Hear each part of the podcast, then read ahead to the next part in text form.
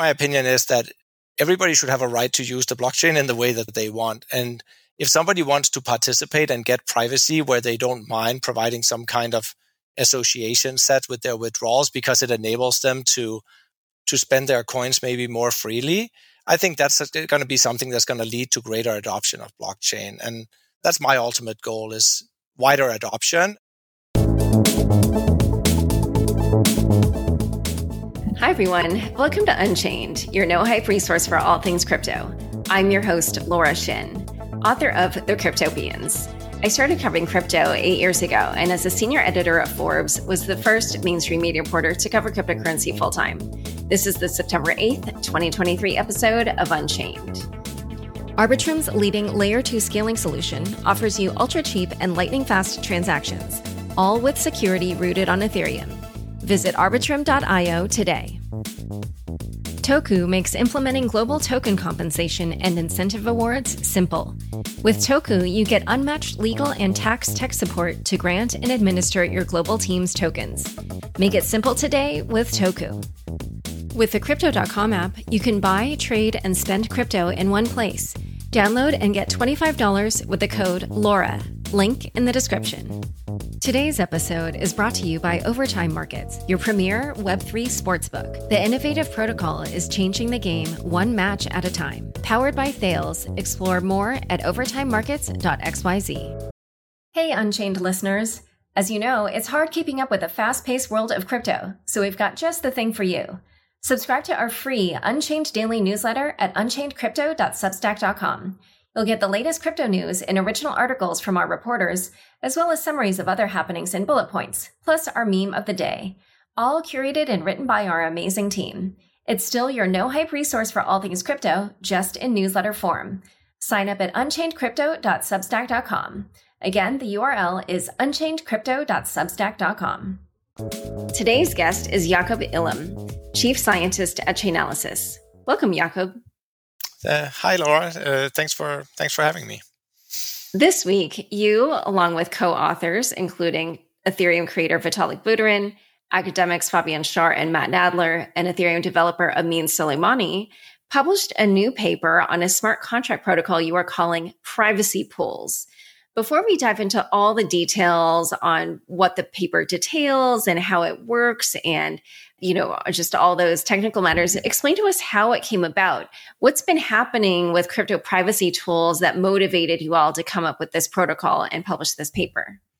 Yeah, so there's been you know a lot going on talking about privacy and blockchain right most of the blockchains out there particularly the, uh, the evm uh, chains are highly transparent in the way everything is displayed and that leads to the conversation around like financial privacy. We all want that to a certain degree, but like how is that going to be established on chain has always been a, been a question and there's the regulatory pieces of different jurisdictions you know looking at blockchain in different ways and we thought that it would be interesting to actually take people from different aspects of the field and come together and try to talk about this problem and try to come up with some technical solutions that may help in that conversation. And, and that's really what this was.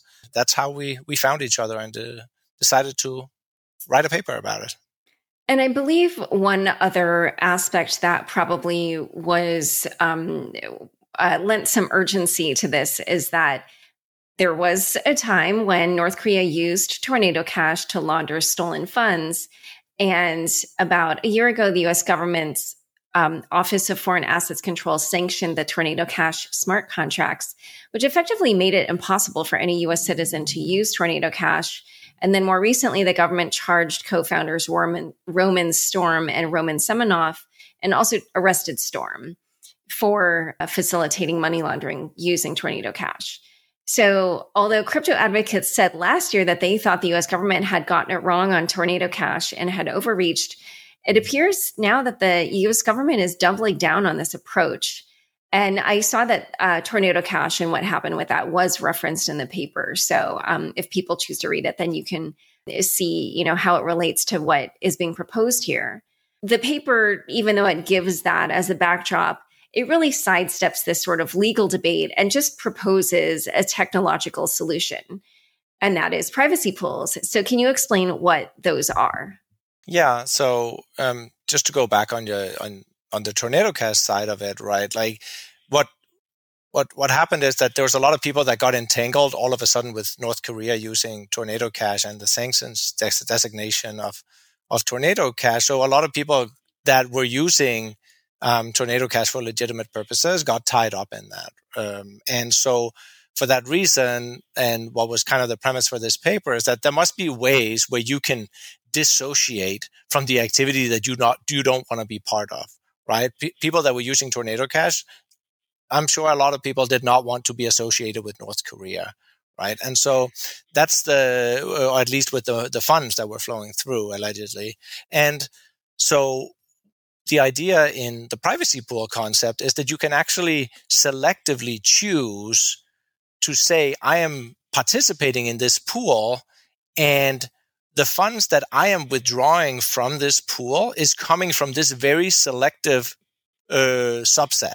It's not part of this subset, but it's part of this. So you can actually pick and choose if you understand the funds that have flown into the pool, what you want to be associated with and what you want to be to disassociate with.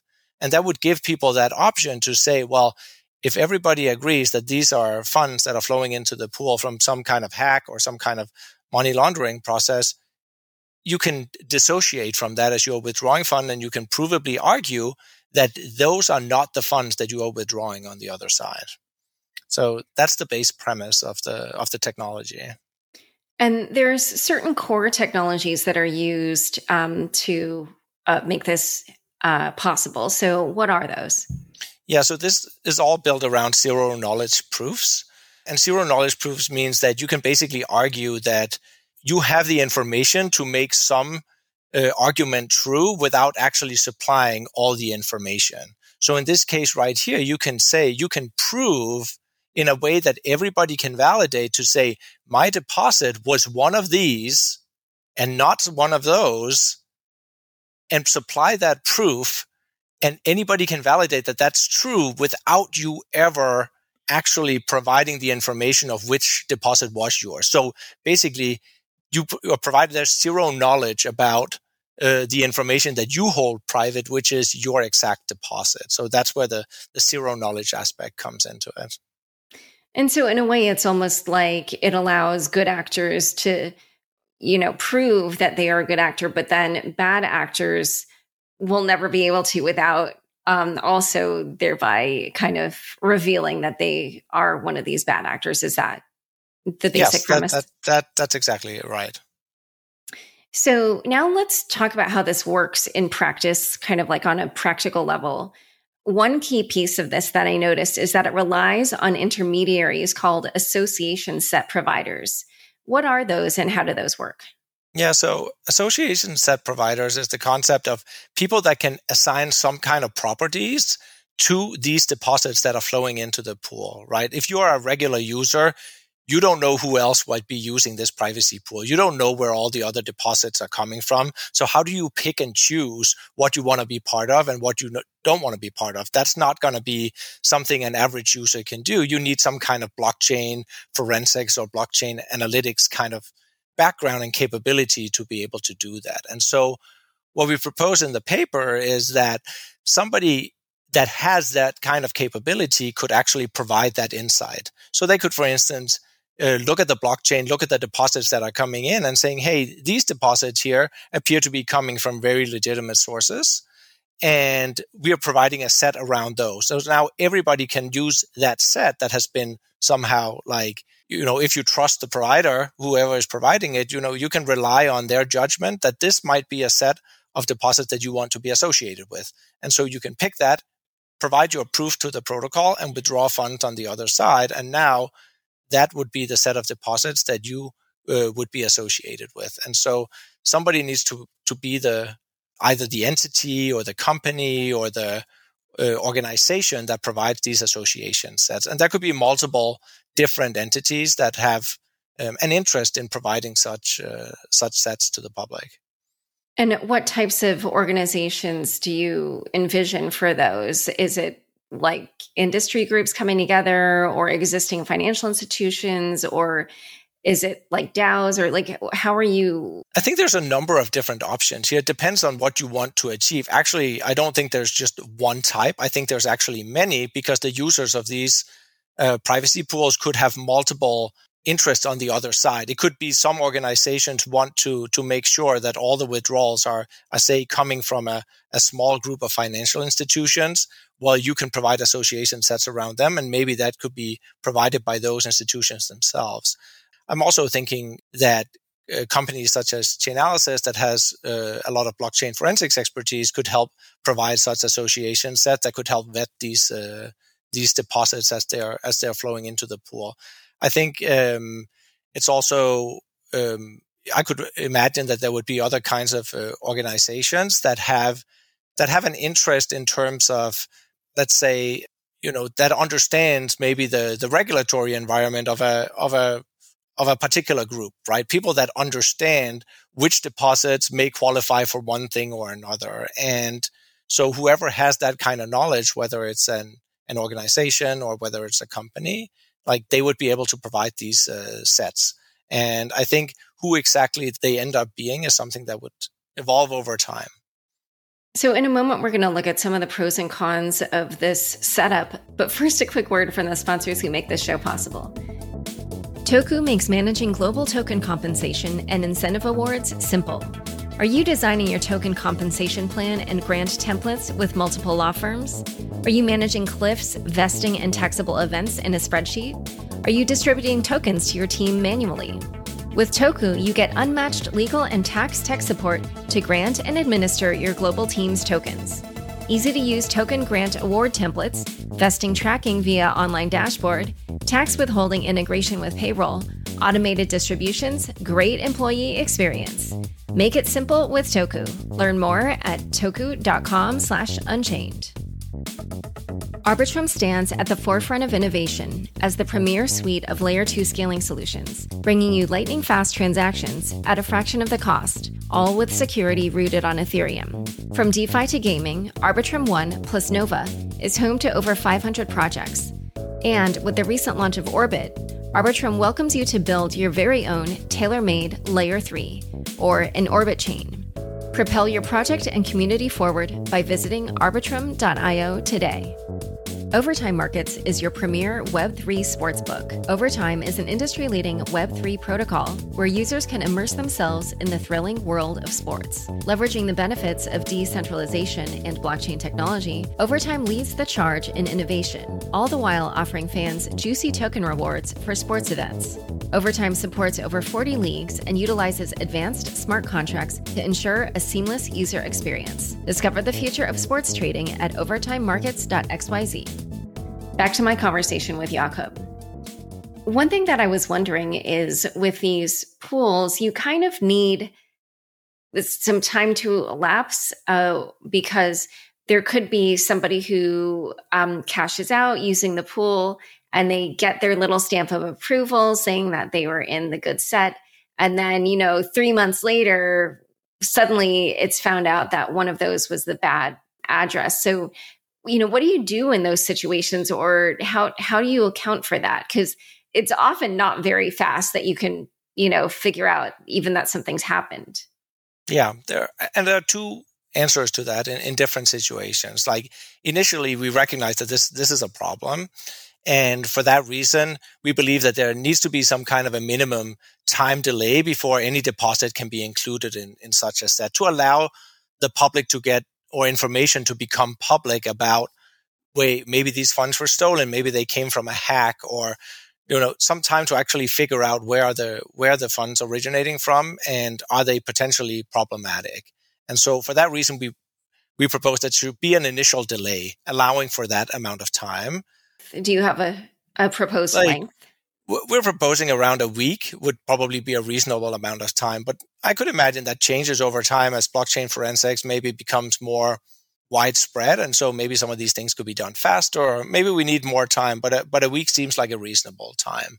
But that doesn't prevent that maybe further down the road that information just hadn't become available by the time frame of, of, that one week and then later you find out that now you've done a withdrawal and you're associated with a um, with a deposit that you actually did not want to be And so what the technology also allows is that you can go back later and, and submit a new proof. So you can actually go back and reproof and say, Hey, I withdrew funds being associated with, with this group, but now I'm reproving that I dissociate from those particular deposits inside of the original set that I was associated with. And so you can always go back and reprove. That does put some burden on the person that is withdrawing the funds, but it's certainly better than having your funds locked up that uh, and not be able to spend them. Yes, yes, which is obviously what happened to huge swaths of users back when uh, Tornado Cash was sanctioned. One other thing that I was wondering is that associating yourself with a pool still seems like it could potentially reveal more about you and leak privacy, um, or at least, um, yeah, provide some kind of lower standard for your own privacy. So, what are some features of association sets that you think would protect user privacy? So, it's first of all very important that uh, there's a substantial size to the set of private the privacy or association sets that you are affiliating yourself with because the smaller those sets are the higher the chance is that more information is going to come to light that you know might limit your your privacy altogether you know, if, if these sets are too small, you might find some adversaries that are actually maybe participating too much in that, um, in those association sets and therefore having way too much information about you. But the larger those sets are, which automatically should come from more users starting to use the technology. So you, you will be able to create sufficiently large sets to get an, an adequate amount of privacy. Uh, that's at least the idea. And are you proposing this specifically to use with Tornado Cash? Because since it's already been sanctioned, I'm not sure exactly how you would put, you know, attach that onto this. Or are you just saying this is a completely different technology? It's a different technology. This is a different protocol that would be that should be developed on the on the blockchain to to have these kinds of uh, features. Oh, I see. Okay, so Tornado Cash would still remain kind of um, not defunct, but sort of just impossible to use without causing yourself some hassle down the road. Whereas this would sort of replace it altogether and it would have this added aspect of these intermediaries creating these privacy pools. Okay. Yeah, that's, so, uh, that's exactly it. Okay. So, one thing is at the end of the paper, you propose that law enforcement, credit score agencies, and you know similar types of institutions would get special viewing privileges. You know, why did you decide to suggest that, and how do you imagine it would be implemented? So the idea of special viewing privileges here is that what you can do is that because these association sets can be any size and you can provide any number of proofs that you want to any institution that you choose you can always provide a proof directly to another counterpart to say, Hey, this is my deposit. If you really need to say very specifically what source of funds are yours, you can always privately reveal that information in, in terms of a proof to another entity without making that public. When you're doing your withdrawal out of the pool, everybody needs to be able to see what associations that you have provided as a proof when you're when you're withdrawing your funds. And so that would be the public part of your proof. But then you can provide special privileges to anybody who needs it, right? That, that may not be everybody, but you might find yourself in a situation where you're required to, to provide an actual proof of where your, your funds may be coming from. And you have that capability to provide that in private to the institution that needs it. And is that something that would then be associated with your identity, or is it simply like I can prove I have ownership of this set of private keys? Yes, and- you can. Yes, you can prove that I, I who withdrew these funds also were the one that uh, made this deposit on the other side. The funds that were deposited here is exactly the funds that are coming out here on the other side. Okay, but it wouldn't necessarily be affiliated with your personal identifying information. No, not unless you had already supplied that information to the institution in the fir- first place, and then they would obviously have that. Got it. But there's Got nothing it. on the on chain capability of this that would uh, have anything to do with your identity. And so I know you just published the paper, but has there been any reaction where people have said, "Hey, I'd like to, you know, form one of these association uh, set providers or or anything like that?" Like, are people thinking about, you know, next steps for building this? there's certainly been reactions. People are discussing it, and that's the main point of the paper to start a conversation of what kind of technology is out there. I know Ameen is working on uh, one of the co-authors here is, is working on actually implementing this uh, on the blockchain as, and is playing around with that. I haven't heard of anybody who have reached out saying that they want to be an association set provider. I think it might be a little early stage for, for that, given that it was just published on on Tuesday. Um, but I I think this is this is probably going to be in the works. This is going to be one of those discussion points that are uh, going to be taking into consideration on like how do you achieve privacy on blockchain, uh, but not uh, with some level of transparency still. So I'm sure you saw some of these tweets. Um, Matt Corallo, a Bitcoin and Lightning developer at Spiral, tweeted, "quote this is absolutely awful. Anyone working on this should seriously reconsider why they're working on cryptocurrency at all. Enabling more effective global automated blocking of coins based on things like Chainalysis is breaking the biggest reasons why cryptocurrency exists. And crypto lawyer Preston Byrne tweeted, Vitalik et al. discovered permissioned chains with KYC. What's your response to these criticisms?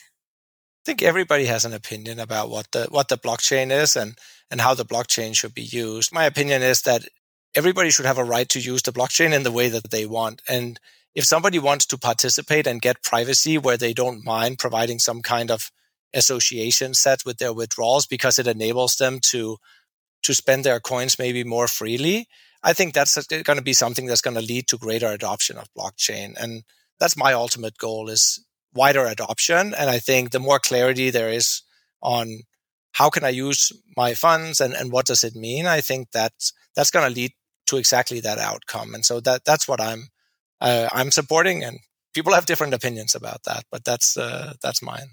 And what's your response to the criticism that this is basically making it sort of like a permissioned chain?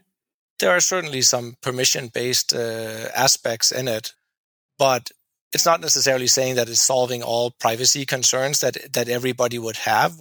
What it is providing is that it's giving people some. It, it it's a technology that can give some people some level of privacy, but maybe in a way that more places might accept the funds that they they are using. And um, I, yeah, it maybe not a solution for everybody, but it's it's certainly a solution for I think uh, a large number of people. So while this does seem uh, like a novel idea, it also seems like a big workaround. And there are other chains that are just inherently private uh, by default. What do you think of those? Why not try to promote usage on one of these default private blockchains? So I think the transparency of blockchain is actually one of its biggest strengths. It means that you can always, when you send a transaction, anybody can go and validate that there were no um, that the funds that were going in match the funds that were coming out. There's no secret re- uh, creating of funds. There's no unauthorized like minting of new coins. And that's one of the main benefits, I think, of these uh, public changes that anybody can see what is actually going on. And I think that's worth uh, maintaining. And so I support um, how to do more work in, in that space and still give people some uh, level of um, financial privacy. I'm sure you know critics of Chainalysis view the company as being anti privacy or enabling surveillance. Why did Chainalysis choose to participate in this paper? Well, first of all, like financial privacy is important. Like I would not send my bank details and all my communication with my bank on the internet. I rely on HTTPS like all the time. And so the same thing goes for, for blockchain. You need to have, you need to have some level of privacy and the main point is how do you enable that in a safe way that enables more people to safely interact with blockchain? And this is what this is a proposal towards, like more safe interaction on blockchain for more people. And um, that's uh, that's why I participated in this paper. All right. Well, thank you so much for coming on Unchained. Well, you're very welcome, and thanks for having me. Don't forget, next up is the weekly news recap, today presented by veteran crypto reporter and Columbia University Knight Bagehot Fellow, Michael Del Castillo. Stick around for This Week in Crypto after this short break. Join over 80 million people using Crypto.com, one of the easiest places to buy, trade, and spend over 250 cryptocurrencies. Spend your crypto anywhere using the Crypto.com Visa card. Get up to 5% cash back instantly plus 100% rebates for your Netflix and Spotify subscriptions, and zero annual fees. Download the Crypto.com app now and get $25 with the code LAURA. Link in the description. Hello, and thanks for tuning in to listen to this week's Unchained Weekly News Cap. I'm Michael Del Castillo, a Knight Bagehot Fellow at Columbia University. In a recent development in the FTX case, the exchange's former co CEO Ryan Salame has pleaded guilty to federal charges, including conspiracy to make unlawful political contributions and defraud the Federal Election Commission, as well as operating an unlicensed money transmitting business. This comes confirmed to us by U.S. Attorney Damian Williams. The plea, recorded in the Southern District of New York, comes with an obligation for Salame to forfeit a whopping $1.5 billion, with the hearing scheduled for next March 6.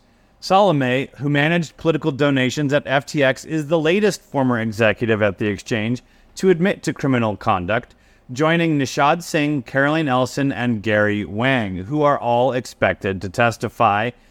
These are developments part of a larger case involving FTX's founder Sam Bankman Fried, who is facing multiple charges but has pleaded not guilty. As the legal pressures mount on Sam Bankman Fried, the spotlight this week is on his lawyers' increasingly fervent requests for him to be temporarily released from jail, as they argue, to be able to adequately prepare for his imminent October trial. Despite their client having already been granted access to an air gapped laptop for extended hours at the Metropolitan Detention Center, Bankman Fried's defense team contends that the current setup falls short of allowing a meaningful opportunity to build a robust defense, citing unreliable internet and insufficient battery life on the laptop provided. Simultaneously, the courtroom is buzzing with debates over the admissibility of evidence concerning FTX's bankruptcy and a controversial ad featuring Seinfeld creator and perennial Luddite Larry David. The prosecution in- insists that the evidence is vital to portraying the complete narrative of Bankman Fried's alleged crimes, including the alleged misappropriation of customer funds. In a related development, the U.S. District Court for the Southern District of New York sanctioned a rare repurchase agreement on October 28, allowing regulated securities trading app Robinhood to buy back some of its own stock worth an estimated $605 million from Bankman Fried. That's according to an SEC filing from last month, reported by Coindesk late last week. As FTX's bankruptcy hearing nears, recent Solana wallet activities have ignited fears of a potential token dump, with around $10 million in tokens associated with an FTX wallet already moved through the wormhole bridge. Meanwhile, filings show what many might consider extravagant corporate expenditures, including a $2.5 million yacht for former co CEO Samuel Trabucco, among other internal cash transfers to executives. The U.S. Department of Justice has intensified its case against former Celsius CEO Alex Mashinsky, with a federal judge approving a restraining order that freezes his bank accounts and real estate assets, including a residential home in Texas. This move comes as part of an ongoing criminal case where Mashinsky is facing charges of alleged fraud and market manipulation, to which he has pleaded not guilty. U.S. Attorney Damian Williams emphasized the necessity of the asset freeze to prevent what he's concerned might be interference from third parties before the relevant institutions can be notified. The order includes accounts at several financial institutions, including Goldman Sachs, Merrill Lynch, and SoFi Bank, mandating the immediate cessation of all transfers from the affected accounts. Also, this week, lawyers representing the Celsius cryptocurrency exchange filed a complaint against private lending platform Equities First, seeking to recover assets amounting to approximately $439 million in cash and Bitcoin they claim they've been owed since July 2022. The filing, which also names Equities First CEO Alexander Christie as a defendant, stems from unreturned collateral from loans initiated in 2019. Bankrupt crypto lender Genesis is suing its parent company Digital Currency Group and its affiliate DCG International Investments, seeking repayment of loans amounting to $600 million. The lawsuit alleges that DCIG failed to fully repay a loan converted to a fixed term due in May 2023, with an outstanding balance of around $116 million. Additionally, Genesis claims DCG attempted to convert four loans worth about $500 million into open loans that don't typically have an end date, a move Genesis rejected. In a related note, Genesis Global Trading is set to voluntarily wind down its US based spot crypto trading operations later this month, citing, quote, business reasons, end quote, in a statement sent to Unchained. The New York subsidiary, holding a BitLicense and registered with the SEC and FINRA, plans to halt its over the counter trading services by September 18, with all open accounts to be closed by the end of the month. This move follows the trend of other market makers like GSR, Wintermute, and Jump Crypto reducing their trading activities on U.S. platforms amidst increased regulatory scrutiny. Despite the closure, the company's international subsidiary, GGC International Limited, will continue its spot and derivatives trading services. In related news, federal officials, including FBI agents and SEC staff, met with Gemini co founder Cameron Winklevoss to discuss his fraud allegations against digital currency group CEO Barry Silbert, according to a Bloomberg report. Despite Silbert's denials, an ongoing review into DCG and its subsidiary Genesis Global Capital's financials is being conducted. Silbert has not been charged with any wrongdoing, as per a DCG spokesperson. MakerDAO co founder Rune Christensen has proposed the creation of a new standalone blockchain dubbed NewChain as part of the MakerDAO network, utilizing a fork of the Solana blockchain as its foundation. Christensen highlighted Solana's technical quality, resilience demonstrated during the FTX collapse, and the functionality of its existing forks as the primary reasons for considering it as the, quote, most promising codebase for NewChain. Despite the seemingly substantial task of building and maintaining a new chain, Christensen believes the limited work of copying an existing open source project is worth the added speed. The proposal has received mixed reactions from the crypto community, with some questioning the move away from an Ethereum virtual machine based rollup, while others, unsurprisingly, including Solana founder Anatoly Yakovenko, welcoming the initiative. The latest in part of a fervent push to establish a spot Bitcoin ETF, cryptocurrency asset manager Grayscale is urging the SEC to reconsider its stance on the Grayscale Bitcoin Trust, currently valued at about $13.5 billion. Following a recent court victory where a judge overturned the SEC's rejection of Grayscale's Bitcoin ETF application, the firm appears keen to discuss the potential conversion of GBTC into a spot Bitcoin ETF asserting there's no valid reason to differentiate GBTC from other products investing in Bitcoin futures contracts. The development comes as the SEC postponed decisions on six other spot Bitcoin ETF applications, setting a new deadline for October. Even as this happened, though, the SEC found itself embroiled in another legal tussle, this time with Ripple Labs, its CEO Brad Garlinghouse, and chairman and co founder Chris Larsen. The commission is seeking approval to appeal a ruling that found Ripple's XRP sales did not breach securities law. Ripple contends that an appeal would, quote, neither expedite nor terminate, end quote, the case's resolution, and that the SEC lacks sufficient grounds to appeal a federal judge's ruling in favor of Ripple's XRP sales. Global asset manager ARK Invest and crypto exchange traded product specialist 21 Shares have filed an application with the SEC to launch a spot Ether ETF named the ARK 21 Shares Ethereum ETF, aiming to offer investors direct exposure to Ether through Cboe's equities exchange. The move is part of ongoing industry efforts to secure the first spot crypto fund approval from the SEC. The proposed ETF promises a convenient and supposedly cost effective way for institutions that are prevented from owning Ether to gain exposure through a security tied directly to the price. Also, ARK's former director of research, Brett Winton, who last year was given the ambiguous title Chief Futurist, criticized the U.S. government's approach to Bitcoin in a social media post, arguing that efforts to undermine the cryptocurrency could potentially harm the country's long term strategic interests. Coinbase's Ethereum Layer 2 network, Base, experienced its first significant outage since its launch, halting block production for approximately 45 minutes on Tuesday.